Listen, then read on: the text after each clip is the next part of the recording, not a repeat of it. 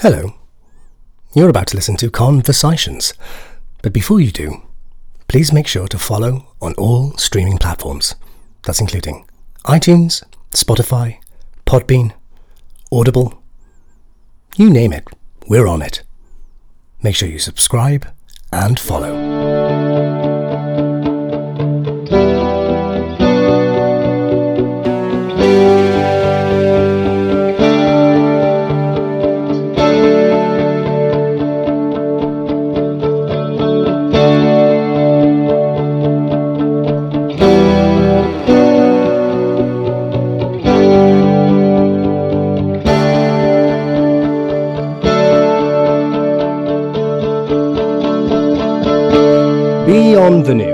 Welcome to episode three of Con Versailles Shun, the unofficial Versailles related podcast. I am Philippe Duc d'Orléans himself, Alexander Vlahos, and I'm joined as always by my brother, Louis XIV, Le Roi, George Blagden.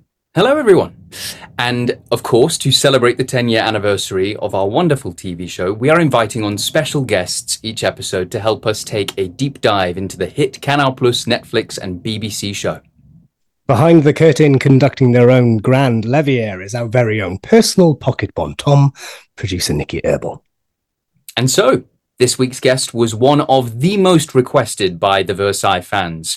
It is, of course, the one and only, the Duc de Cassel, the phenomenal Pip Torrens. Woo! Thank you. Thank you for calling me phenomenal. I'm not sure what sort of woman I am, but uh, it's wonderful to be here. are. It's very exciting. You've started this up. You mischievous twins. Duo. you. Yeah, Yeah, well, duo. I, We I keep, think, uh, we, I I keep joking that it's um my sort of therapy. Because it, I mean, it is in a way. It's like so. It's beautiful to kind of go back in time and explore it. You know. It is, and and the, you know the the intensity. It's nice to know that you've stayed in touch, you two, because the intensity of your on-screen relationship is something that really burns out when you're rewatching, as I have been doing. Admittedly, I've been rewatching at some speed, so I'm slightly bubbling over with kind of Versailles notes and references. That's amazing. Um, thank, thank. Well, first of all, thank you so much for for doing your homework. Um, very, very. Um, and I was just saying before we press record, George, that how, um, yes, you are the most. You were one of the most requested by the Versailles fans that they wanted you on the podcast, which is amazing. But also, I was saying to George very, very early on when this when this conversation podcast was just a, a tiny slimmer of an idea. I said to George in um, um, I think we were in France. I said I said it would be wonderful if we could get Pip on the show. You were like the golden, the golden goose, sir, to try and come on, which is um because I because I Yeah. because it's been because you especially in episode three, which obviously we're going to go into a little bit more detail, but how um how you are completely the antithesis to the Cassel, the antithesis to to Louis the Fourteenth. But before Hmm. we get onto that, you you two are neighbors. Is that correct? Yes, that's. I think. yeah. That's, yeah. Uh, we can both say that. Yes, we are. We are, and I'm regularly to be seen because of my sort of age and demographic, um, uh, orbiting uh, our local park with a small dog. Actually, currently two small dogs because I'm also, we're also babysitting my in-laws' dog. Oh, anyway, so if you've been in this particular park at any time, you, you you get the feeling if you keep walking, you will eventually meet everyone you've ever known. And um, yeah. George came along, very very nice. It was only a Yeah. matter of time. It was probably like, yeah, two, three years after the show finished. We, we were like, oh, we've lived here for a couple of years. It's weird that, isn't it? You live in the Yeah, same yeah. I've discovered in the last Well, that's year. the other thing 10 about people yeah. I say you'll bump. Yeah, I say you'll bump into people eventually, but of course, as we all know, you can live in London, you know, a stone's throw from someone and, and not see them for years on end, and then you're you're when you do meet them, you're sort of forced into this litany of sort of metropolitan excuses about oh you know it's isn't it weird we're so close we never see each other blah blah blah blah it's it's I don't know it's a very English thing I think possibly or maybe it's just a function of big city life. Isn't, Um, it, no, isn't it very- also um, isn't it also like an acting thing? Do you know that that weird thing where you uh, not not to sort of put us under this umbrella of lovies, but we that thing where you see people in like the the, the bar after a theatre show and oh god, I haven't seen you in years. I'll see you. Oh, we must catch Yeah. up soon, and then it just never never happens. It just goes off into the ether. it never happens and, and so often if you know to be brutally honest about it sometimes you do feel like bumping into people and sometimes you don't and that's generally as we all know, predicated on how you're feeling about life in general, and that in its turn is predicated on how much work's coming your way. So yes, I, I I spend months, nay years, feeling deeply antisocial and hoping I don't bump into anyone in case I just sort of lunge for them if they're in the business because there's a chance they'll be doing marginally better than me. Um, but you know, I think it's a paranoid everyone. I mean, Pip, uh, I've not told you this, but you're the you're the reference point in my family for what it is to be successful. No. All of my family. Oh. I swear, no. I mean, because I mean, it's it's not by accident. It's um it, because you know we see you pop up all the time on the telly in very very mm. exciting things. Mm. Most recently, of course, Succession, the global success. Um, yes, but yeah, you're yes. you're sort of this. Uh, if you if you can be like Pip in ten years from now, George, that would be great well, for us. You think? Yeah, so, I don't know. I have actually, my, I've actually, got, I've actually got um, I've actually got a tattoo that says "What would Pip do?" on my wrist, just, just, just to keep myself going. no, but it's weird. Oh, well. It's weird, isn't it? This perception like that we have of ourselves, and uh, we always think that we're not in work, and of course, from the outside, we're always looking at other people, thinking, "Well, they're constant. They're, they're always popping up on my telly." It's yes, it's, um, yeah, fascinating, and that isn't it? It is fascinating, and um, it's the double edge to being, you know in a medium which if you if you do appear you appear to hundreds of thousands of people and, and so you do get faced with the remark and often when you're down in the doldrums of people typically who are friends who aren't in the business saying telling you that you are doing really well. You're doing so well. And then they follow that up by mentioning possibly something they've seen you in excellent on the TV, which might date from you know 25 years ago in my case, or even longer. we saw you in that, you know, you, are doing so well. You're on Midsomer Murders, and you think, well, yeah, it's kind of Midsomer Murders. That's fine. You get to a certain age, it's a bit like having done national service. You know, sooner or later they well, get you. Midsomer Murders is the um, Midsomer Murders is the um, is the rites of passage, isn't it? If you haven't been killed on either a Midsomer Murders, I think for yeah. our generation, our yeah. generation, it's um, it's it's doctors, doctor because the bill doesn't exist anymore yes. as a as a rite of passage for an actor. But doctors felt like the one that I left drama school, and most of the people in my year were either going up for one episode or a couple of episodes in in the student mm. you know daytime soap. George, did you have you ever done doctors? I have not. Ah, um, you skipped the generation. Skip, right skip the rites of passage. yeah, no, it's um, but my wife has. Oh, uh, there we go. Uh, Eddie Redmayne has. Eddie Redmayne has definitely done Doctors. That's when so, we know we're yeah. there. That would be an entertaining episode, Rather like the the notorious episode. You're you're way too young to remember Play Away, which was a fantastic sort of um, singing and dancing um, children's program aimed at the under fives and uh, featured, I think, Johnny Ball, Zoe Ball's dad, is a wonderfully sort of exuberant. Um, it was music and drawing and games and, and fluffy toys, and they used to have guests of that occasionally. And, and if you, I don't know if it's available on the archive. I really hope it is. But there is one episode which features a very young Jeremy Irons, oh, um, oh, wow. and the look of terror and concern in Jeremy Irons' eyes as he sort of leaps around with with Fluffy the dog, whoever it is, and, and sings along and bangs a tambourine. It's worth tracking down if you possibly can. But you know, that's oh my god, amazing. You know, the thing, the thing is though, that it's like we're we're, we're we're always going to be haunted, aren't we? We're like no matter like one commercial that you did that you thought no one was ever going to see, will always sort of resurface now in this internet age. People will always go, you know, if you ever find yourself lucky and fortunate to end up on a like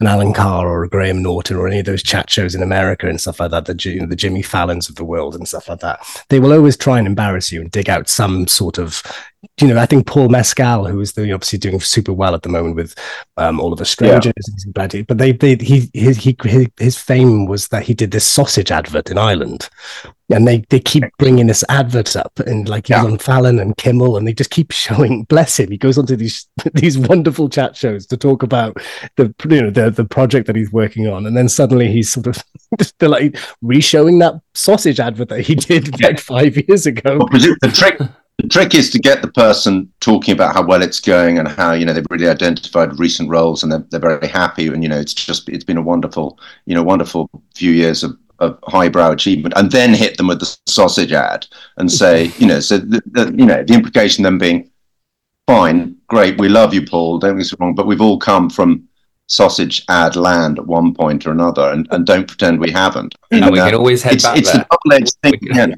We can- yeah. Hmm? Yeah. You could al- We always exactly go back you could be yeah. back in the sausage machine before you, before you know it, before you Yeah. can say you know whatever.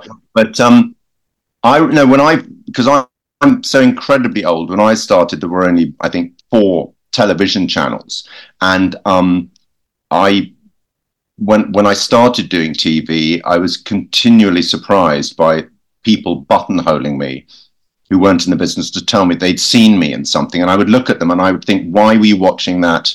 Frankly, not particularly inspired product, you know, and um, and then it hit me that you know certainly back in the day, the, the telly was just on all the time. I mean, I think it still is, but Mhm. um, the only real difference is that, as you say, you know, these researchers can track down absolutely everything. But I mean, that's a small price to pay for being in a position where you're being interviewed on one of those shows and presumably absolutely flying. So you've got to go with it. That's true. That is very true. And, and talking of going with it, and let's talking about our 10 year anniversary. Um, Mm. I want to ask you about uh, obviously you getting the role of Cassel, but how did how did Versailles arrive to you? Was it did you was it an audition process or was it a tape or because obviously Suzanne Smith cast us, but was it how did yeah. Cassel was pitched to you and was it did you meet with Christoph and the showrunners like to talk take us back to the start of when Versailles was part of your sort of you know I like, met. I have a yeah. I have a I have a memory only really of going to Suzanne Smith's office in Kentish Town, I think, and just videoing. You know, doing one of those, going into one of those featureless little back rooms with a white wall, and just you know having learnt a couple of scenes and just doing them straight to camera. And I think the the speech I was given was the one which I was directed very well out of doing as over the top as I was doing it by um, to, to the sort of assembled nobles. The first sort of big conspiracy scene where Cassel says, "Look what's happened to Montcourt. This is what the king's up to. We need to stop him.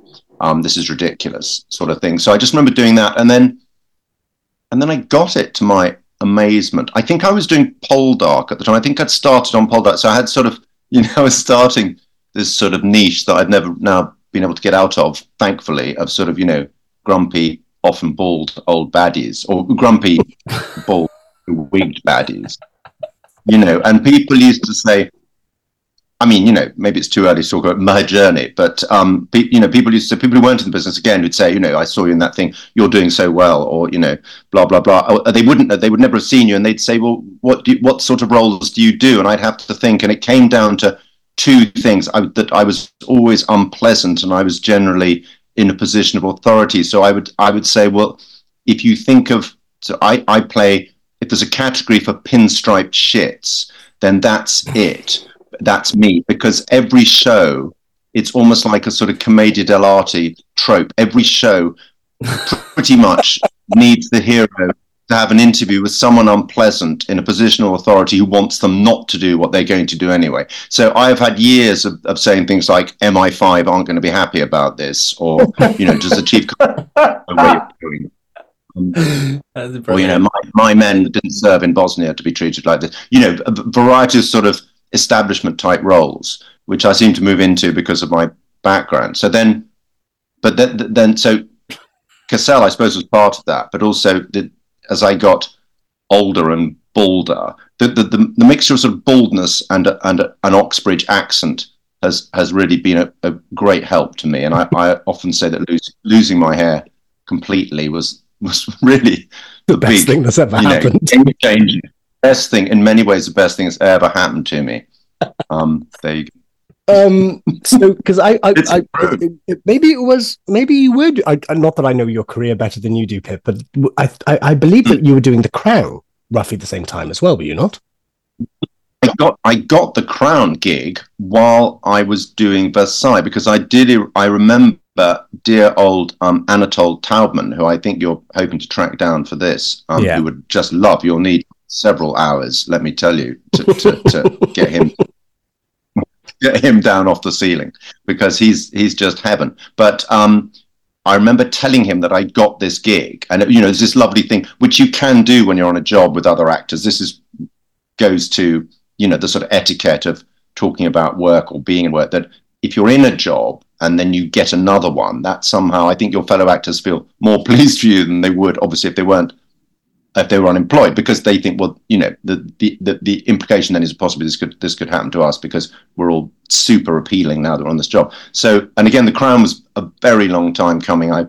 auditioned for them and then waited for about two or three months, I think, because as you can imagine, there was an awful lot of juggling in that. Mm-hmm. Um, but yeah, so it was the beginning. So I had sort of Poldark and then Versailles and then The Crown, and it wasn't seamless, but those were sort of those those are really the first long series gigs I'd ever had. I mean, Poldark was the, the first time I'd had anything that really lasted for more than a few weeks. Right, right, yeah, because um, because you and I remember you coming back for season two, and we, you brought yeah. with you someone from The Crown, um, Harry Hadden-Paton, yes. right? And I remember Harry Hadden-Paton, yeah, yeah, yeah, and you remember the two of you being being career advice during we were best buds. He was lovely. We, would actually done, sorry, Doug, we'd done an episode of Grantchester together. Did you do Grantchester, boys? Should have done Grantchester. done Grantchester, yeah. Uh, it's still out there on season 11 or something now. Anyway, I'd done a Grantchester episode with Harry and yes, liked him a lot and was very pleased that he was he was on this and and he played a particularly minty sort of character as well. So we, we had a lot of quite nice, you know, bitchy scenes with each other in, in I think season two, didn't we? And wasn't Greta Scacchi his mum? Yes, that's that right. Is, so Greta, Greta was, she, was, she was fantastic. So um, yeah, a lot of fun there. And um, yes, and then we went on. I oh god, yes. So had we done the crown by then? I'm not sure we had. I think he did. I think that I think I remember season two. Uh, maybe my memories have all blurred into one, but like I remember season two. Me, Pip, me, and you were standing outside. It was a beautiful summer's evening outside one of the wonderful yeah. castles, Vaux-le-Vicomte, I think, in the gardens, and we were we had all been readily yes. dressed and make-upped and costumed and wigged, and we were waiting for it to get dark. We were doing a night shoot. I think it's the yeah. I think it was the night shoot I can't remember which one it was. There's, there were so many, but we, me and you were talking, and I said, I can remember saying to you, well, "How do you know Harry so well?" And I think you, I think you were just finished between season one and two. Maybe you would, you had just done the Crown. Oh, season right. Maybe. Yes. So that would have been about 2016. 2016, 2017. Yes, yes that's exactly. Oh, 2016 bingo. Yeah, that, yeah. That's right. Then we had done. I'm so sorry. Yes, and he was playing Martin Charteris in the Crown, and I, as because I was playing Tommy Lascelles, his sort of superior. I did several wonderful scenes with him, which mainly involved just ticking him off in in very sort of um, in in a very erudite way about how you know his his breaches of etiquette within the royal household, and he's very fun. He's terribly good at, at looking, you know, well-meaning but clueless. Yeah. Um, yeah. No, he was he he was a great help. And then while we were on Versailles, we had a very interesting conversation about representation, which led to again a sort of sea change in my fortune. So I'll always be grateful to him. Oh, um, that's wonderful. that he's a lovely man. And of course, he's gone on very well, and has yes, done My Fair Lady on yes, the on, on... Uh, where is it? Carnegie? No, Carnegie Hall, Rockefeller right? Center. Yeah, he did it in New York, and then they did it here. They did it in London. Yeah. yeah. Um, yeah. yeah. Um, but yeah, to go to to go back to episode three. I mean, I I think did we say this, Alex, together that we felt like the series kind of just kicked off with episode three, very much because because of your arrival. Exactly what you described about what you get cast as. Um, suddenly, mm. the, the obstacle in the hero's journey, or the heroes plural, mm. you know, in this. Yes. Um, it's like yes. ah, here we go. Here's something that's someone who's a spanner in the works. Did you know that he was going to be the antagonist when you got the part? Do you remember? Do you remember like the sort of description? Yes. You're, you're, going to be the big fly in the oint, the ointment. Yes, and it was explained. It was explained to me that he was a composite character of various. Um, you know, uh, uh, lords and dukes from around the country who were survivors, I think, from the Fronde, you know, the two big civil wars which had dominated Louis's childhood and, and made him this slightly paranoid individual who's obsessed with not staying in Paris because of you know the, there'd be you know people actively conspiring against him there and going to a completely new sort of command center, and so um, I sort of read up a little bit about that, but I, then you realize quite quickly it's you know your research is fine, but um, it's about you know it's all it's all in the script and the script there was some wonderful stuff for for Cassel there, almost, you know, sort of irreverently. Well, the fact that he's irreverent is a big help. But I think hmm. it's very sweet of you to say that about episode three being the one where it all comes together. But I think now we've seen, we've all seen so many long form dramas, you know, that you settle into a sort of 10 parter now as a matter of course. And very often I found the, the most powerful ones and I'm thinking of a show like Ozark, for example, which is a big favorite of mine. Um, the, the first episode or two seem to be, you know, almost chaotic. They're throwing a lot of stuff at you. You're not quite sure where your sympathies are supposed to lie, and they can be almost impressionistic. And, and rewatching Versailles, I was very struck. Obviously, the visual style's incredibly strong, and it's beautiful to look at. You know, from the opening shot, it's absolutely extraordinary, and the music's very powerful and propulsive. But I think it almost deliberately throws everything at you. You know, I mean, uh, uh, you know, everyone's characters. You've got Louis doing his thing, and he's, you know, he's he's having these sort of visionary experiences in the forest. The forest is very important to him, but he wants to he wants to build his home there. And then his brother with you know his machinations, and you think, well, who who's going where, who's doing what? It's very exciting. And then when you find that they have, you know, there is obviously a common common enemy, and in this case, the enemy means you to to be killed, um, then that does bring it all together. But I think I think that's the gift of the writing, um, and it, mm. it's just lucky that I I think Tolly, Anatole, and I became the sort of because Tolly's there from the beginning. You see him looking incredibly evil, and you think he can't possibly yeah, be up to just because he looks the way he does. I mean, the man, the man is he's the most, you know, for, for someone who's so incredibly sweet and lovely, he does have a fantastically sort of sinister visage. Do you have, um, and, do you have um, anecdotes about your time working with Mr. Anatole Taubman? Because um, because obviously me, me, and George. No, no, Anatole. You should always say Anatole. Call me Tolly Taubman. Uh, uh, that's that's always how I describe him to people. No, he's he's I, he's adorable. We saw him in London last year. He. My wife fell in love with him more quickly than I've seen her fall in love with anyone. I mean, probably much more quickly than with me. She, and because I'd said that she was coming to visit and Tolly said, "Sure, sure, I'll be there. I'll be there. I want to, I want to meet her. It's important to meet Chantal." And uh, and uh, uh, we were at the studio. You Remember, the studios in Brie were kind of like, you know, they were a little bit like a 1960s classroom block, weren't they? They, weren't were. exactly atmospheric backstage. I mean, the studios obviously were fantastic. Backstage was quite ordinary. And so, um, I think my wife arrived, and um, Tolly was on set and I went to see if he was there, and he was sort of down the corridor. Anyway, the point is that my wife came out of my dressing room, and Tolly came out of his dressing room about 20 feet away. And I said, Tolly, this is Chantal, my wife, you know, you, who wanted to meet you. And he stopped, and I don't, I, I don't think he went into a bow, but this is exactly what he said. He said, It is an honor. and that was all it. Then for the rest of the day, it was, you know, what time are you finishing so we can go and have dinner with Tolly? You know, is he coming to the restaurant? I said, I don't know. You know, he's he's got in the studio. No, no, he's just so nice. You know, he's so charming. I said, oh, he just, you know, he said, he said four words to you, but they were very powerful. So I just snorted on my, I just snorted. That that's such a great, very good, such a great. But the pause, the pause of that. It is. on. I think probably a big, a big bow as well. I think he was in costume, so he could get away with it. But he's still like that. He's just the most adorable man. Yeah. I am. Um, I remember. Um, I, I, I remember meeting you, Pip, for the very first time in, in one of those sad corridors in in Brie, mm. very very mm. late on. Because how did it feel knowing that you were doing for predominantly most of Christoph the second block, which is episode uh, three, four, and five?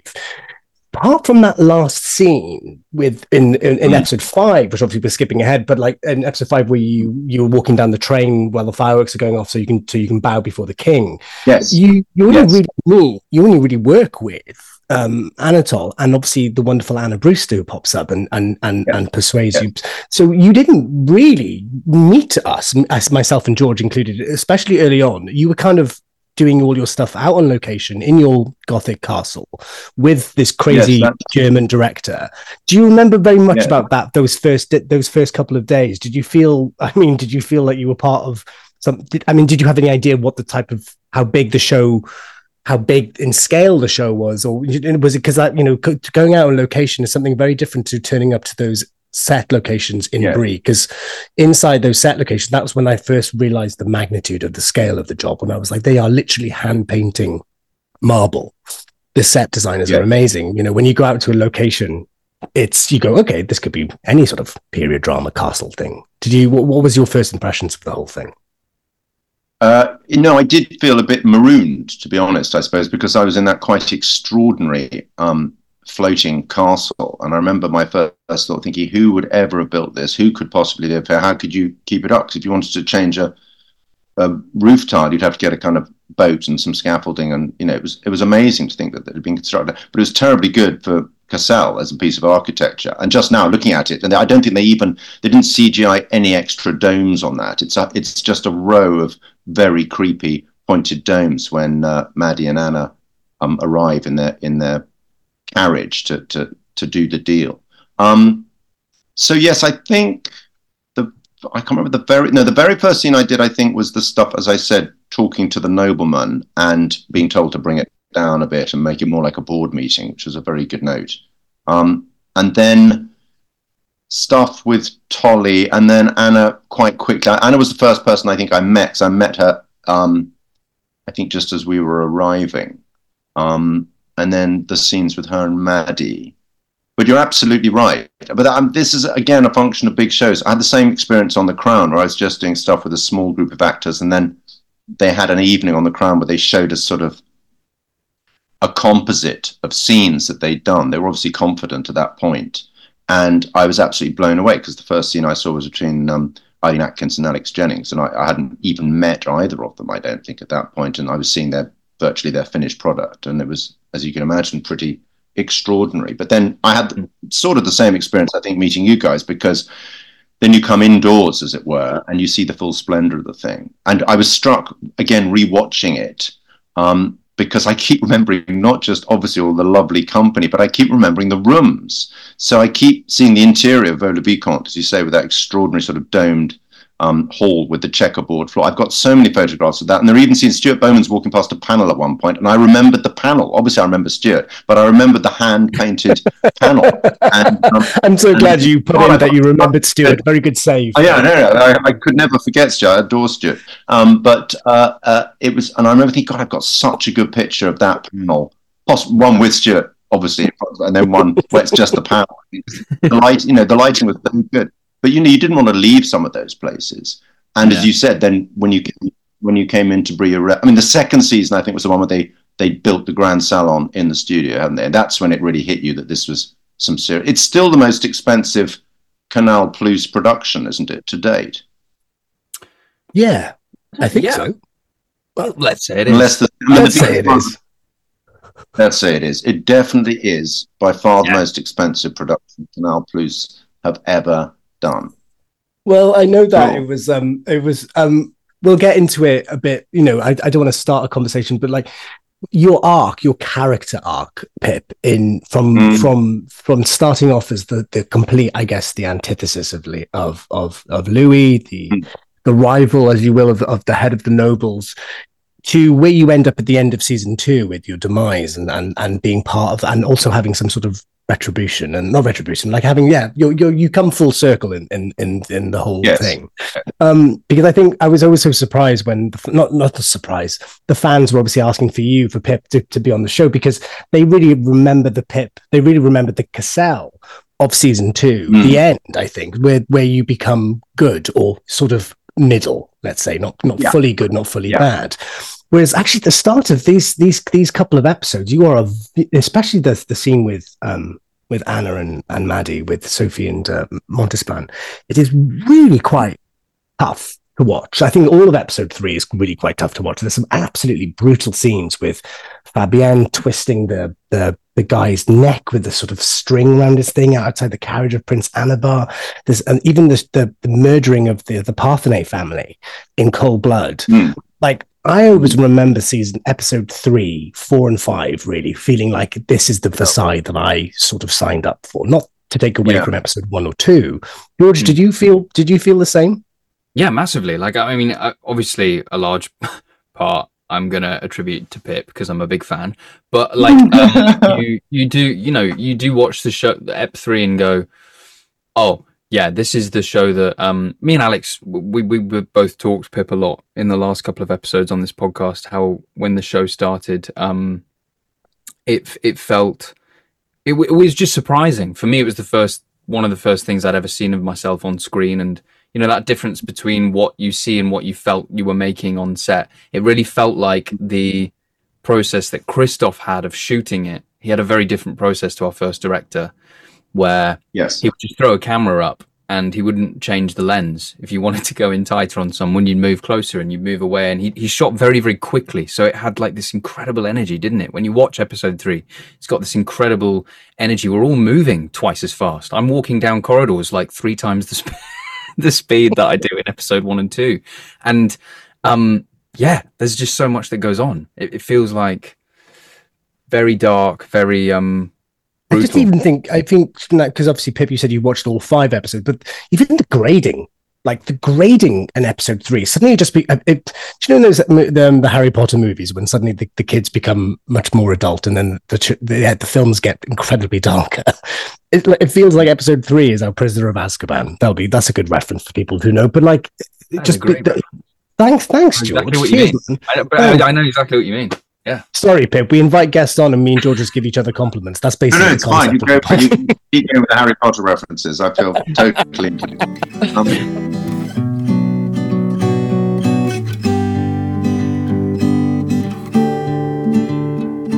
I am so sorry to interrupt this wonderful episode with the phenomenal Pip Torrens, but we at Conversation Headquarters would like to remind you that we have a Patreon. Yes, that's right. We have a Patreon. So if you go to www.patreon.com and go in the search bar and type in conversations, you can see the wonderful tiers. And if you feel like supporting us, then please do. And now I'm going to take this wonderful opportunity to shout out to a couple of our patrons Daniela, Karen, and Nadra. Thank you so, so much for your wonderful, wonderful support.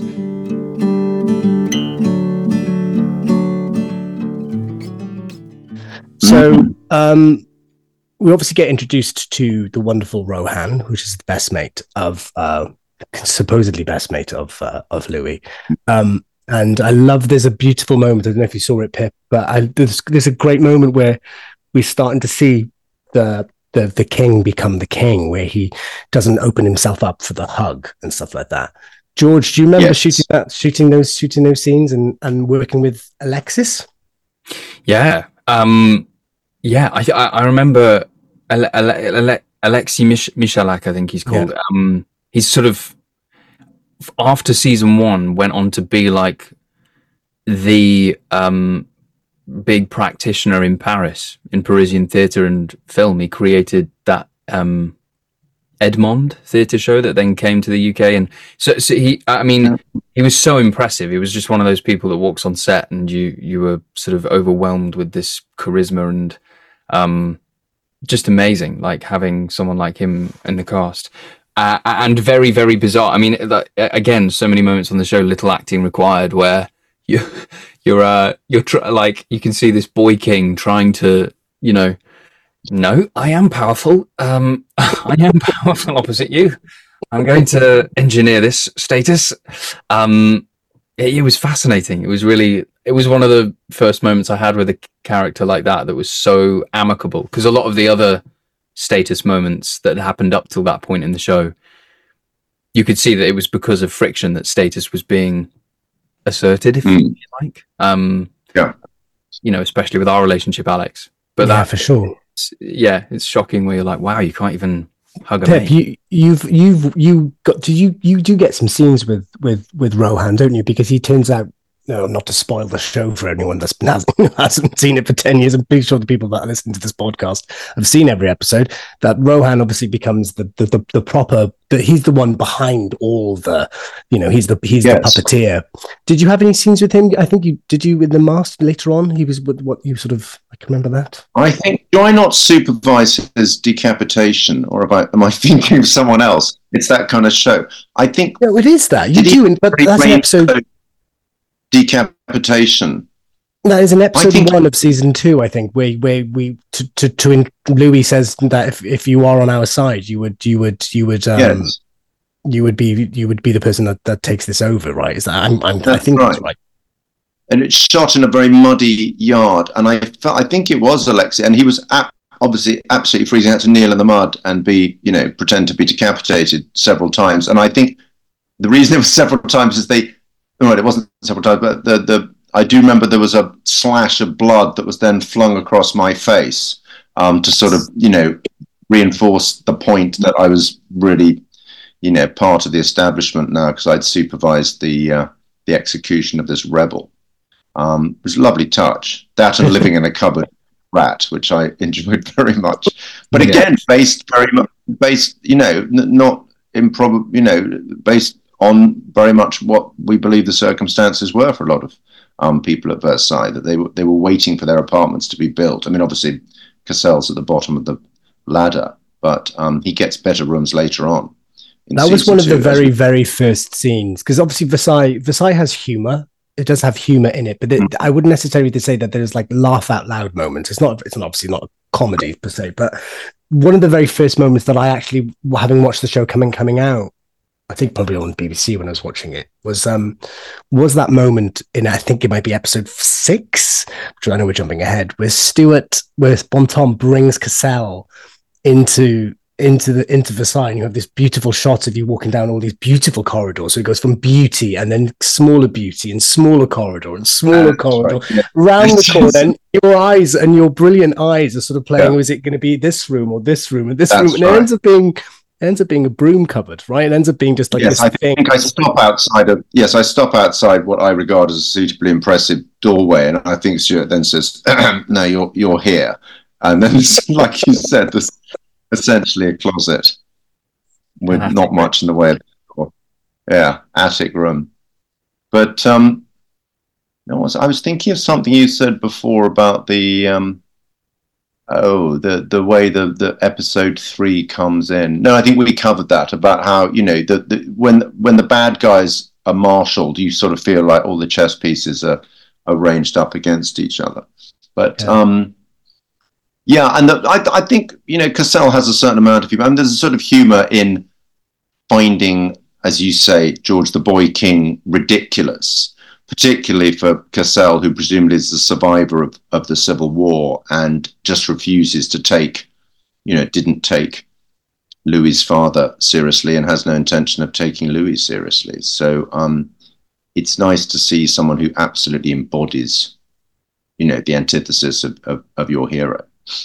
Mm. George, George, you um, I don't know if you agree with me, Pip. I hope you do. But you you look like you're enjoying yourself much more in in in episode three. I know it's all over the place in terms of continuity; doesn't make much sense. But did you? How did you find working with Christoph? Yeah, no, massive. I mean, I um, yeah, we've already talked a little bit about this, Pip, about um, you know, sort of I took on the role age 24 and me and Alex were both, Alex was 26 and, you know, taking on roles like this at a young age, you sort of thrown in the deep end. And I definitely agree. Episode three looks like, okay, you know, I'm as an actor as well. You're kind of, I, I know what, I know what we're trying to achieve with the show and where I'm going with this character and this role. Um, I think the material is just great. Like we've already talked about it, haven't we, Alex? Like just yeah good material creates some, you know, good work. And and and having circumstances that are interesting. There's so much in Ep three. You know, the whole Anabar storyline that is interwoven mm. at the same time with. I mean, they were they were really ambitious. Like I was watching episode three, thinking like, this is really ambitious writing and they successfully managed to do it weave those amount of storylines all together and have them somehow linked with marie therese and spain and, and sort of being you know confronted on all sides and i, I've yeah. actually just remembered sorry i've just no just to rudely intro i've just remembered the thing i was going to say because we were talking about ep 3 you know being the change of tone you felt there was a change in palette and all this kind of thing but mm-hmm. but it, there's definitely more I mean, you've seen Fabien be, you know, the homicidal enforcer that he kind of has to be. You've seen him doing this sort of housekeeping and and and the storyline with the the baby, you know, the mysterious baby and all that. But but the fact that um, the Anabar story, because Anabar arrives and you, and you slightly as a viewer think, oh, this is interesting, but I didn't know this was a thing. Maybe he feels like he's going to be a distraction. And then the fact that the old man is a throw in in the you know Yeah. told Louis about Louis kept that idea in his back pocket and then he's taken the carriage out with Annabar He's had the guy garroted in front of him, having told him that he's a throwback to his father's age, all Yeah. the time knowing that Annabar's father has already died and knowing that he's about to introduce him to this mysterious baby. And um that's that's extraordinary. And it's it has this very satisfying thing you get in good writing where you get to the end of the episode and suddenly you think oh that's why they you know now i see it's it's all come together. I'm completely hooked. I've got to see what happens next because this was so clever the way the public and the private were were drawn together. And that's again that's something the crown particularly in season one did incredibly well that you get to the end of an episode and and the queen, the young queen, you know, in similar sort of situation was not not a similar, but you know, similar stage.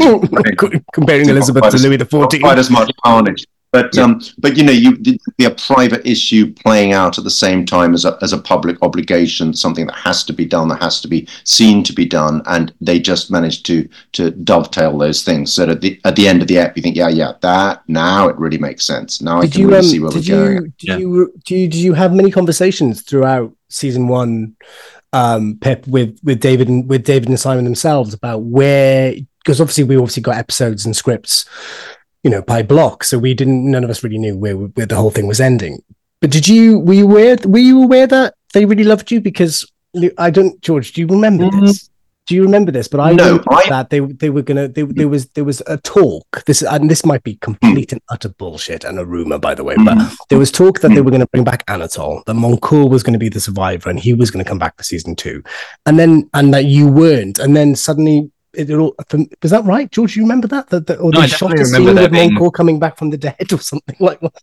Yeah, yeah. I remember we got to the end of season one and, and Simon and David talking a lot about that. And um, because I think, it, it- you know, not to reduce Cassel and Montcourt to, but yeah, as if you were fantastic devices for drama. Like we just see how immediately the show Yeah. picked up in episode three with all of this complexity. And, and um, so I think everyone left season one thinking, well, we need a bit of that again.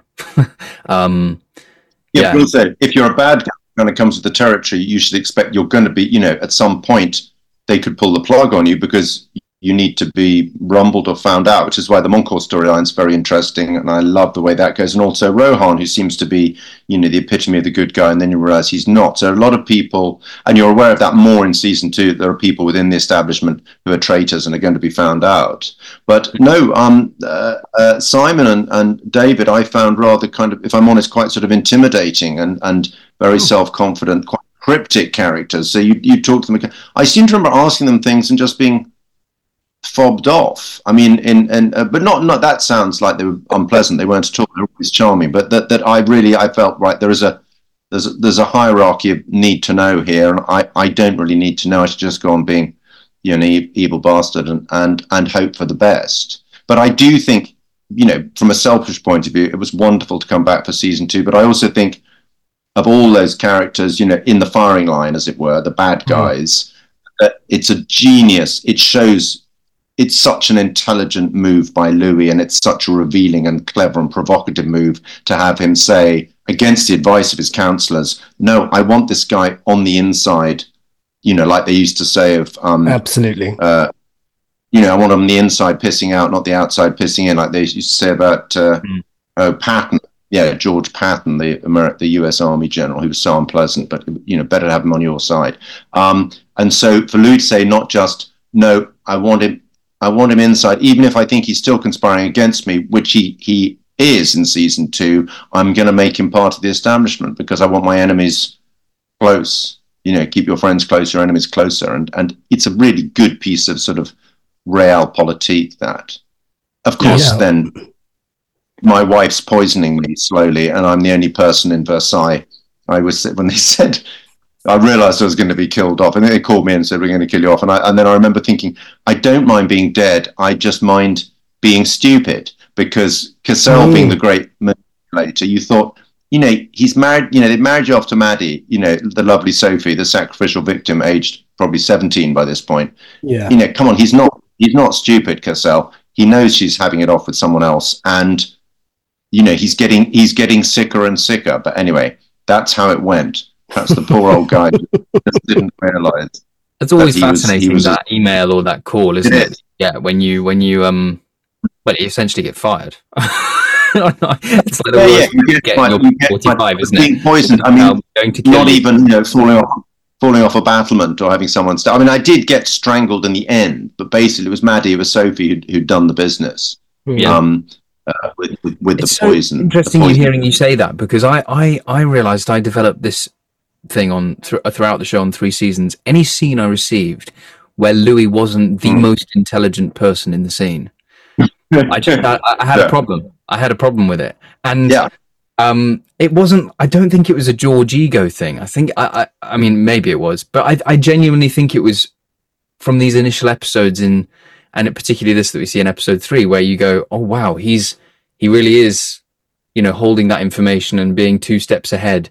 I think, yeah, maybe it was, was an actor thing of just becoming addicted to that, of feeling like I, well, I'm creating and I'm now forming this character that is master ma- manipulator.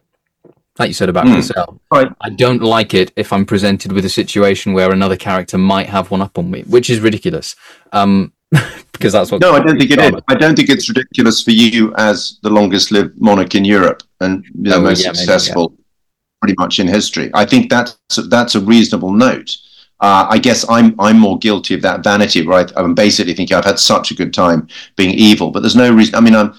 It's one thing to be evil and successful in your own castle without any real opposition. It's get. It's another thing to be evil and successful within within that kind of um, uh, uh, pecking order at Versailles, where everyone's out to get you. And I think that's that's beautifully done as well in season two, where you know I bump into Montespan in the corridor and we have a little snarl at each other and you think god it never stopped it never stopped they were all just looking over their shoulders the whole time so i think you know it it was kind of deliciously ironic that that Cassel should have this sort of slow fade but that he gets to put the knife in at the end and and um and I love that scene where he just comes to the, the council and says, "Look, I've been I've been against you from the very beginning. yeah, I'm- it's such a yeah. great scene. I, Such yeah, great I don't give a toss. But do not trust those around you, and here's why: I've got the names and and the dates, and then I go back to my room to die, essentially, and then it's one, and then you come and see me, don't you? We had that wonderful scene. I think Yeah. did they keep that? They certainly is it. I can't remember enough of season two. Sadly, that's a terrible admission. no, um, I, am having mem- memory of it being recorded, but I'm now trying to. I don't think it's in there. I think you go back. I think you go back and just peter away like a sort of like a like a you know like a rotting flower. I don't- I don't- was I had the line, I think we we've been the best of enemies or something like that, which, you know, that you were a worthy sparring, but I mean, you know, dignifying it slightly, but um, it, it was, that was a nice moment. But again, maybe Cassel just isn't that noble, you know, he was, he was a filthy old well, talking man. of He um, deserved, talking of frustrations as well because i like like george that was that's a really brilliant point that you make about that thing. And and obviously and obviously with you pip sort of fighting fighting trying to, to get some sort of you know character i you know intelligence and stuff. But i my thing was that, uh, that they they they wanted to get philippe into the rooms always but philippe was never really Philip should never really have been in those rooms because he did because he didn't really either didn't really care or if he did he would rather talk to his brother in the bedroom or but so they'd always try and make Philippe come into the war room. It was this thing, this recurring thing that drove me absolutely mad because I'd have to walk in and say something. Philip would have to come in and sort of say, I want to go to war, or I'm doing this, I'm doing this. Mm. But yeah, because Louis always had the higher ground and always was the king, Philippe then would have to leave, which would completely diminish his status. So I'd have to storm in and shout and scream, and then Yeah. and then and then walk away. And it was a recurring thing. And I was saying to the writers, like late after say Simon and David, but like when we get into the Tim Loanes and the Andrew Bampfields in season two, I was like, find a better way, find a more like I don't know, artistic and creative way where we can have this conversation, but it doesn't have to be me storming in, shouting, screaming, and then storming out. And it was just it it, it, it drove me mad. And there's there's a there's a moment of it in episode three where it didn't make sense for for Philippe to be sat up to be on his knees with um with the wonderful Jeffrey Busset like be get to getting blessed in the war room. I know he's trying to like expedite the the thing. just so that the conversation can happen for, around the war to, the war room table. It's Mm. like these the, the, the little things where you sort of think, God, this is quite frustrating that we're having to Yeah. as actors. I mean, that's but it's very tricky, isn't it? Because I guess I guess that um, you know in in the you know you'd need another ten episodes. You'd need a twenty episode season to do justice to the the intricacies of each member of the royal family's camps. You know the Queen's attendants. Um, I think Elisa gets some wonderful scenes with her sort of ladies and her you know her hangers on, and you get the sense she's very much from another land and she's not happy in this. But I think for you, yeah, definitely that that um, Philippe you don't i mean you get a wonderful sense with you and evan certainly in your sort of scenes together that you've got your own thing going but that would have been a complete that would have almost been a, another court within a court wouldn't it with a very different A hundred ethos percent. and, A hundred percent. I think that's why they always constantly showed us. time Yeah, they they always constantly showed us having these crazy parties, like that nudity and Yes. sex and drugs and opium. yeah Just, just, just that was the only thing that they could really sort of give us in our bedrooms that that would be allowed within Versailles that Louis wasn't part of or anyone wasn't part of. It was just the boys Yeah. doing that sort of thing. But that be- again, after a while, especially later on into season two, that became a thing where you're like, God, what? I flicked it to the next page. Oh God, another. I, I, I'd literally say to Evan, "Oh, we're having Another another orgy again." yeah, yeah. but i think that's because it's time i mean ho hum another orgy if it's tuesday it must be the orgy yeah but um yeah, uh, i think that's but that's surely a, again a function of because they can't show as much of you as they would need to they make what they do show of you particularly intense. So you either you're coming in in full armor saying i want to go to war now and i can do it and i'm the man or they're showing you full on in full orgy mode but and that feels simplistic. But at the same time when you think over the whole show i don't think of you as as like that at all just after five episodes. I think of you as very different and as a, a very sort of um you know constant sort of reproof to louis. And he's you know he's haunted by his memories of it and just the looking at the portrait of you too and things like that. I you know perhaps speed watching it is, is quite beneficial to reassure yourself that, that sure. there is a balance it, feels Well, odd and I think I, I think our memories I think our memories of the show are always so are kind of tainted with whatever we as actors were feeling that day on that day you know with whether we were Mm. Yes. in a really good mood whether we slept Absolutely. well whether we didn't Yeah. have Yeah. that spot in our face there's all these things that I, I look at certain scenes especially in season one when I go I'm not with it there I do not know my lines properly there like very Yeah. honestly I can see that and stuff you know well, especially Yeah. with the, with studio based stuff, especially you know with me and you, George, we would shoot out rooms. So you know you would do four days over three episodes in one space. You would do all your war room stuff, Yeah. and you know it just gets a bit tiresome. So with, with me and Evan, that's abs- that's absolutely going to enhance your your your memory of that as well because you think Yeah. oh, I'm back in that bloody room again. It's always the same, and actually to the viewer it's not, but to you as the, the Yeah. viewer slash actor, then you think God, I just can't. You know, I, God, we were in that room for four days, and it just alters how you see the room. Um, 100%, so yeah. I, yeah, I mean, I, I guess I, I look at it. I quite like being out and about. So I've got some scenes. I just remember, you know, any chance to be on a horse was quite good fun. I've got, I've got a nice scene at some point with uh, where we're out just on patrol. I remember thinking, this is great. This is what it's all about. You know, we're in the woods with swords and horses. I remember having to get off the horse and tie the horse up, but in making it look like I'd always done it. You know, I was noticing, for example, that Tygh Runyan's got a couple of very good over the shoulder throws where he um first of all there's a scene where he's he's looking at the sort of the the the, the contact book down in the basement or something and he, Yeah. he without looking he flings it over his shoulder into who's the guy it's not Bossuet it's someone like that who then catches it and it's an absolutely perfect arc and I you know irreverently I think I wonder which take that was and then there's another episode where he's beating someone to death with a chair leg or something, and he stops because he's bored or the guy's dead, and he flick. He does exactly the same thing with the chair leg. I think you know it, it's fantastic. I don't know why did I get on that. Just just love this stuff. So speed watching does remind you of these you know things that crop up again and again. Um, Yeah. Being, you- like, this thing about long form television of like trying to what what we were saying of you know Alex what you were saying of creating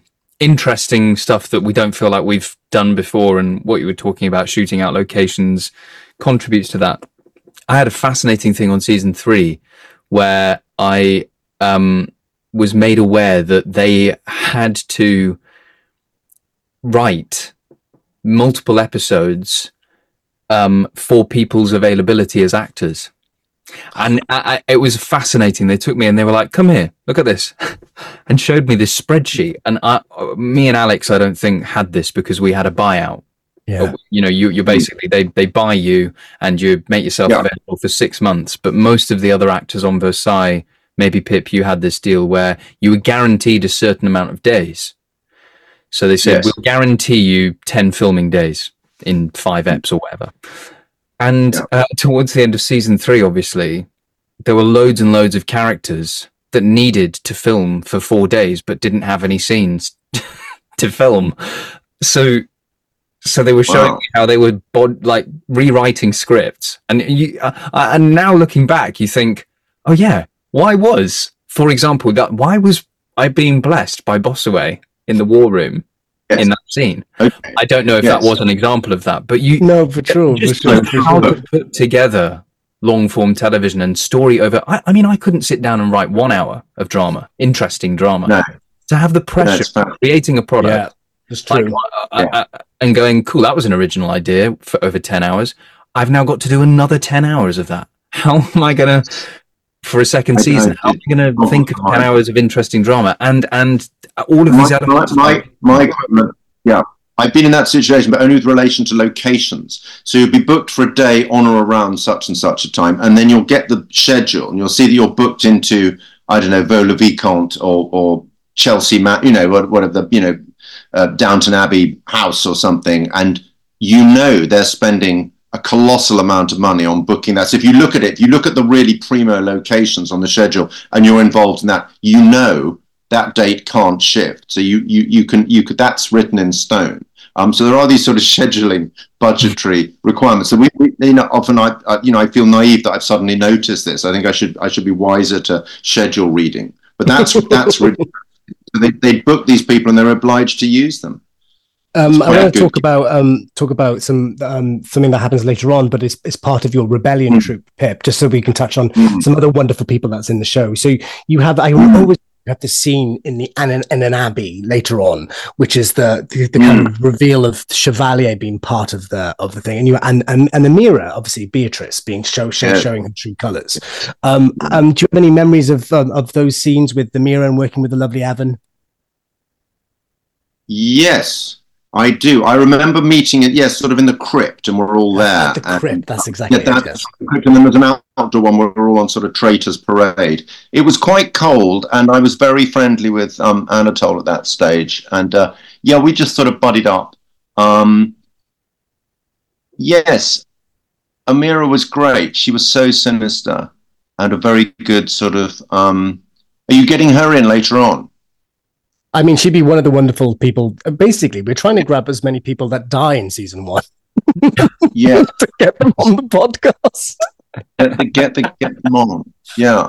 Get the ones 'cause who I get the ones till who make to season two, so two. you could you could bring me back when you do your season two Absolutely. overview. We'd love you to have you Yeah, no, season. it was good. I, do you know what? I'm thinking about it now. I'm thinking, yeah, I, I like being part of the group, but I preferred being, you know, I'm r- rather like you, George, wanting to be the most intelligent character in the room. I think I wanted to be the most evil character in the room. So if I'm absolutely honest, I didn't really feel I wanted. I mean, I, I, you know, Montcourt, yes, because Tolly was played him as just so utterly despicable, and you know, falling asleep and peeing all over the floor and all that sort. We had a lot of fun with that. Um, but the others I felt were a bit noble. I mean, they were yeah, it was fine. They were lovely, but I, I, I, um, you know, I, I liked everyone. I have to say that. But um, no, I'm quite selfish when it comes to being evil. I, I, I think, I think I'm like you with the intelligence, George. I just, I just want to be the biggest I- bastard I forgot that Evan there is. was Evan. Evan was part of it all. Remember, you lock him up in episode seven. Yeah, is that is that in episode seven of season one? Yeah, I think Episode we're going to have to kill you. What was the choice? Or he's he was banished or something. He was banished and he was going to get hung, drawn, and quartered, but then I, I saved him or something. Something with- about Yeah. love, anyway. God. And then we all need to go and really look through season two quite thoroughly because it's it's amazing. Like I said, it's been really interesting just watching this back to back because I realized I never did that. I was saying to my yeah. wife, I really want to put through and watch the whole thing because again, there are whole batches of story. Like I was watching um uh what's her name, Brocheré, the girl, wonderful girl who plays the doctor. I mean, that's a Oh, story. I mean, Lizzie, she could legit yeah. fantastic and that's and that's based on a real character i think and um you know, absolutely fascinating story and you could make a whole they probably have made a whole movie in france about her and how she survived as, a- as a, a female physician at that time Mm. um yeah, that's true. Very uh, true. yeah Um, there's so many so- potential sort of spin-offs because it was such an intense time and all these people were crowded in together and and so on there's um i want to run through basically what i found in this episode george i, I know you'll agree with me that there's some absolutely great lines that have, that are said in this episode. Um Mm. and i'll and i'll end because we're coming to the end of this wonderful podcast with one of your lines uh, pip which i'd love for you to say for us as to close it all off. So these are the All couple of that are, that, are, that are said just throughout the episode. There's there's one that says that's a lot of shit and then jacques the gardener says the finest shit which i thought was kind of fun that's right yes i remember that yes um, there's also um, you've already met my wife, George. You say that to to Prince Annabelle, which I thought was yes. That was very enjoyable. um, I think Stuart has a great line, which is there have always been thieves on the road. But he says it twice. There have always been thieves on the road, sire, as if to reiterate that there are always thieves on the road, which I think is brilliantly done by Stuart Bowman. Um, I I do not not to toot my own horn, but I think I have a great line that says, "I think I may be a horse, or at least that's what I've been told." Um, Yeah. referencing the size of anyway, it doesn't matter. Um, and then um, and there's also a great line from um, from Tygh from from Fabien. It says, and he looks really sad, like the saddest of, that Tygh's ever looked. Really, he says, "At least let me bruise his face." When he gets so sad, because he Oh, looks so God, sad. yes He looks like a young puppy, like a, a Oh, little boy. He looks Yeah, like a little boy yeah. that says, "Well, at least let bruise his face," like a thing. But the last Hmm. line, kind of the last uh, big thing that you uh, that, Hmm. that says, which is the burning of the Louis portrait. And I think you say burn it. because I could could we get you to say Uh, burn it yes uh, in your wonderful Cassel voice to, to sign us off on this wonderful podcast? Burn it Ladies and gentlemen, give it a round of Ah. applause for the wonderful, Fabulous. phenomenal Pip Torrens. Thank you so much, Thank Pip. very much. That was so much fun. Thank you. And Thank we'll you. absolutely You can- try and get you on. For the let's got to do it season two one. I'm very excited about Absolutely. that. Absolutely, keep watching. Keep keep get get on your Mm. binge watch of Versailles, and we'll and we'll bring you back on. Absolutely. All right. Well done. Well Thank you done. so much, It's a Pip. great thing. All right. Lots a lot. Thank you, See you Bye. Bye. Bye. Bye. Bye. Bye. And that was the wonderful, the phenomenal Pip Torrens. What a guy. I love that. he's, he's, he's amazing, isn't he? I mean, I, I honestly, all this morning, I have been honestly giddy, giddy with excitement for having him on because I just remember. Do you know, like this is sounding such a cliche, like never meet your heroes. I'm not saying that Pip was ever like my hero, but I just have the fondest memories of him. And I and Philippe never really had. I don't think I had any scenes with him at Yeah. all. But I just remember him, his anecdotes, his stories, his his his vibe, if I can say Yeah. that, um, on set. And you know, you you you two had such. I mean, I can tell from just being this, but like you've got such a great rapport with him, and what, what like how lucky we are. How lucky we are. Yeah. we were very, very lucky to have him. And uh, you guys are very lucky to listen to him. Um, but before we go, George, we have a question, do we not, from our wonderful patron? We do. Our wonderful patron, Nadra, has asked Hmm. if at the time of the filming of Versailles you had been asked to direct an episode, which episode would you have liked to direct and why? That was a, by the way, that was a really, really great question voice thing that you did. Thank you. Uh, other audio. Kind of also kind of a bit like weakest link, very weakest link of you. Yeah, well, sense? you know. Um, Nadra. Alex, do you want to go first? Yeah, because I think I. It's a really. I mean, I've told this story before, but I don't know if I've ever told it in front of you, George, because on. I've maybe, which is one of these things where I don't think I've ever said this to you out loud, which is kind of fun, which is that I, if if Versailles ever went again, like I know we were contracted for three seasons, but if Versailles ever went again, I Mm. would never have asked for more money to come back for season four. But I what I would have asked for would would have been to direct an episode. That's what I would have done. So, kind of, I'll, I'll answer Nadra's. I'll answer Nadra's question absolutely, but Yeah. I would have loved to have directed an episode of of of season four. I would have and have an episode to myself to direct. But if it'd be one of the ones that have come out, I really, really loved, which is which is in season one. It's perfectly directed, so I don't know if I could do it. It's not like I could do it any different. Is episode seven, Thomas Vincent, the one with you? I did, it's is that is that your same answer? It- I was going to say episode. two, I, I had the same thought in my head of like, why have you chosen that episode? Because it's like one of the best direct, best Directed directed episodes. episodes. Um, yeah, I think it is. I think it's one of the best directed episodes of season one for sure. I also, I would say that I would also direct episode ten of season one. The the the Henriette thing that Daniel Roby definitely directed, kind of rather rather nuanced and really uh uh with sort of fragile care. I think that he did that episode. But Hmm. like those two are the ones that, that episode five seven and ten for me are the standouts of, of season one. I, I I adore episode five. the, obviously the other one I was going to say was episode five because that's the Mm. one that Philippe goes to war, right? and comes back and all that. Sort I, stuff. I I thought that that would be really interesting for like as a sort of meta thing as well for me. Yeah, The character Ge- of Louis George. Blagden directs the episode whole- of going to war that Louis never went to. That and then which is also very I sort of want the behind the scenes photo on my wall of just me like with headphones on looking at the monitor with you doing that slow mo traumatized just shot of you in the middle of the war zone just like that would yeah love that. You just want it. You just want it for the for, for the for the image of the thing. That, Yeah. I mean, I, I mean, we, we'll get we'll get to those episodes later on, but and actually, we'll hopefully those of you who are listening, we'll probably I think we'll get the wonderful Thomas Vincent on for episode seven. So that would be amazing. So I, I'm I'm, Amazing. I'm I'm dangling the, the the carrot in front of you, sir. Um, We'll Sorry, no. definitely, no, we'll definitely keep that in. Ah, brilliant. Um, listen, uh, George, um, I love you very much, and that was a wonderful episode, wasn't it not? it was thank you very very much for being there with me and thank you Oh. everyone for for holding your hand. um, and we'll be back with episode four coming soon in March. Thank you very much, guys. Bye. au revoir